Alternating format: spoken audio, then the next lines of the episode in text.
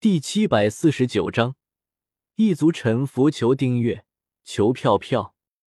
哦，看来他还不笨，浅浅要和我一起去见见这位你曾经的爱慕者吗？萧邪有些戏谑的对白浅说道：“去你的，整天没个正形。”白浅听到萧邪的调笑，有些无奈的白了萧邪一眼，抬手轻打了萧邪一下。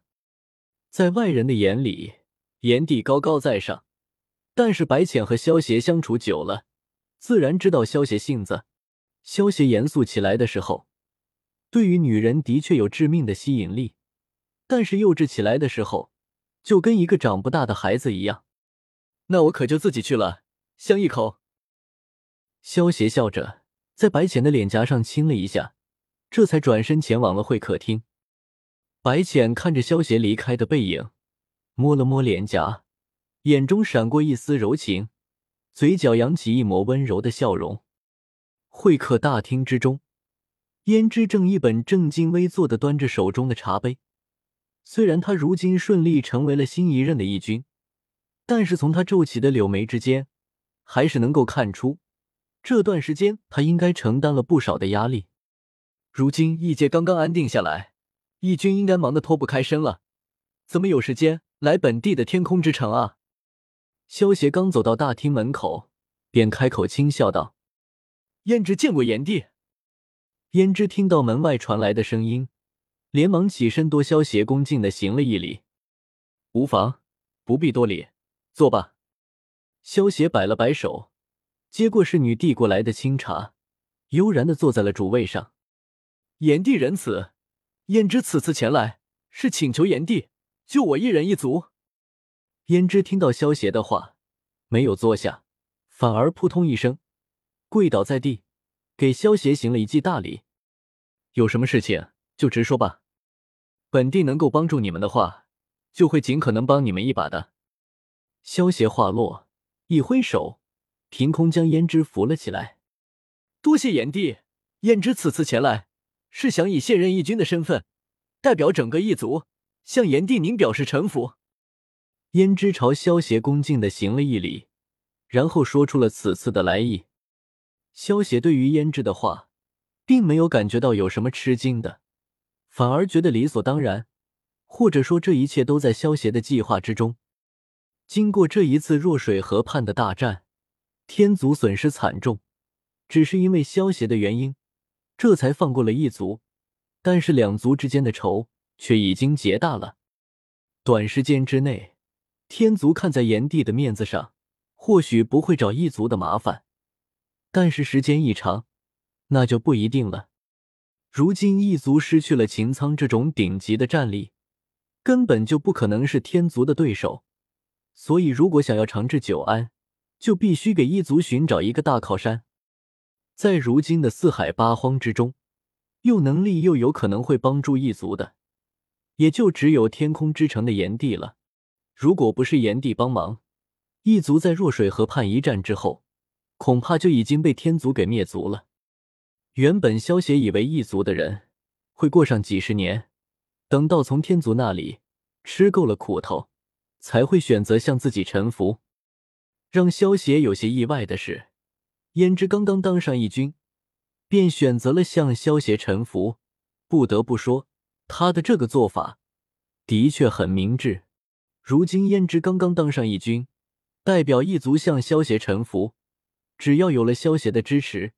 天族自然不敢再为难异族，而且胭脂的这个义军之位也将无人可以撼动。本帝可以接受异族的臣服，但是本帝有个要求：从今以后，异族中人只准信奉本帝一人。萧协想了想，出声说道：“属下胭脂参见炎帝。今日之后，异族中人将会全部改姓炎帝。”胭脂听到萧协答应下来。脸上一喜，连忙朝萧协行了一礼。不过这一次，他是以属下自居。萧协闻言，嘴角微微一勾。秦苍的两个儿子没有帝王之资，却没有想到，他的小女儿却还是个知道进退的守城之君。这块白龙玉佩是我的的贴身玉佩，只要往其中注入法力，就能生成一层足以抵挡上神全力一击的防护罩，就送给你当礼物吧。萧协摘下腰间佩戴的玉佩，右手一挥，在一团仙力的包裹下，白龙玉佩落在了胭脂的手中。多谢炎帝。胭脂看着手中的白龙玉佩，连忙向萧协拜谢道：“这白龙玉佩本身就是一件极品神器，已经价值连城了。更重要的是，这块白龙玉佩是炎帝的贴身玉佩，也就相当于这是炎帝的信物，也就表明炎帝已经答应保护一族了。好了，如今一族肯定有很多地方需要你这位新任义军决断。如果无事的话。”你便先回去吧。”萧协摆了摆手，淡淡道：“是。”胭脂告退。胭脂闻言，朝萧协恭敬的行了一礼，转身离开了。好了，别躲了，出来吧。”萧协突然轻笑道。萧协话落，白浅从一旁的梁柱后面走了出来，迈着莲步走到萧协身后，一边给萧协捏着肩膀。一边有些好奇的问道：“萧邪，你就这么接受了一族的臣服，不怕得罪了天族吗？”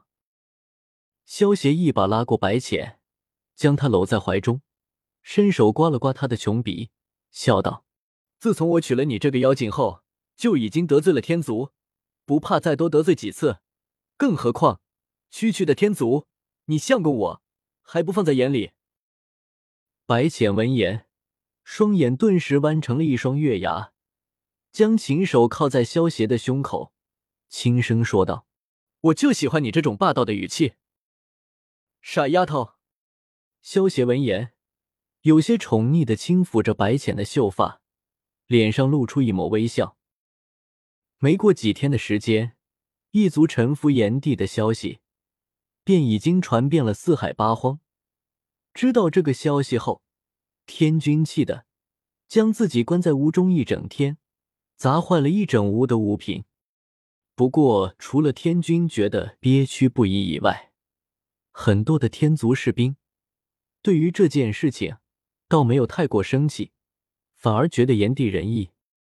毕竟，炎帝这些年里派出的百花仙子们一直守护着四海八荒的太平，而且也不索要什么好处。唯一的要求，就是让人们信奉炎帝。这么简单的要求，只要是个人都做得到。这些年里，人们提到炎帝的时候，第一个想到的是炎帝，四海八荒，圣人之下第一人的称号；第二个想到的，便是炎帝的仁德了。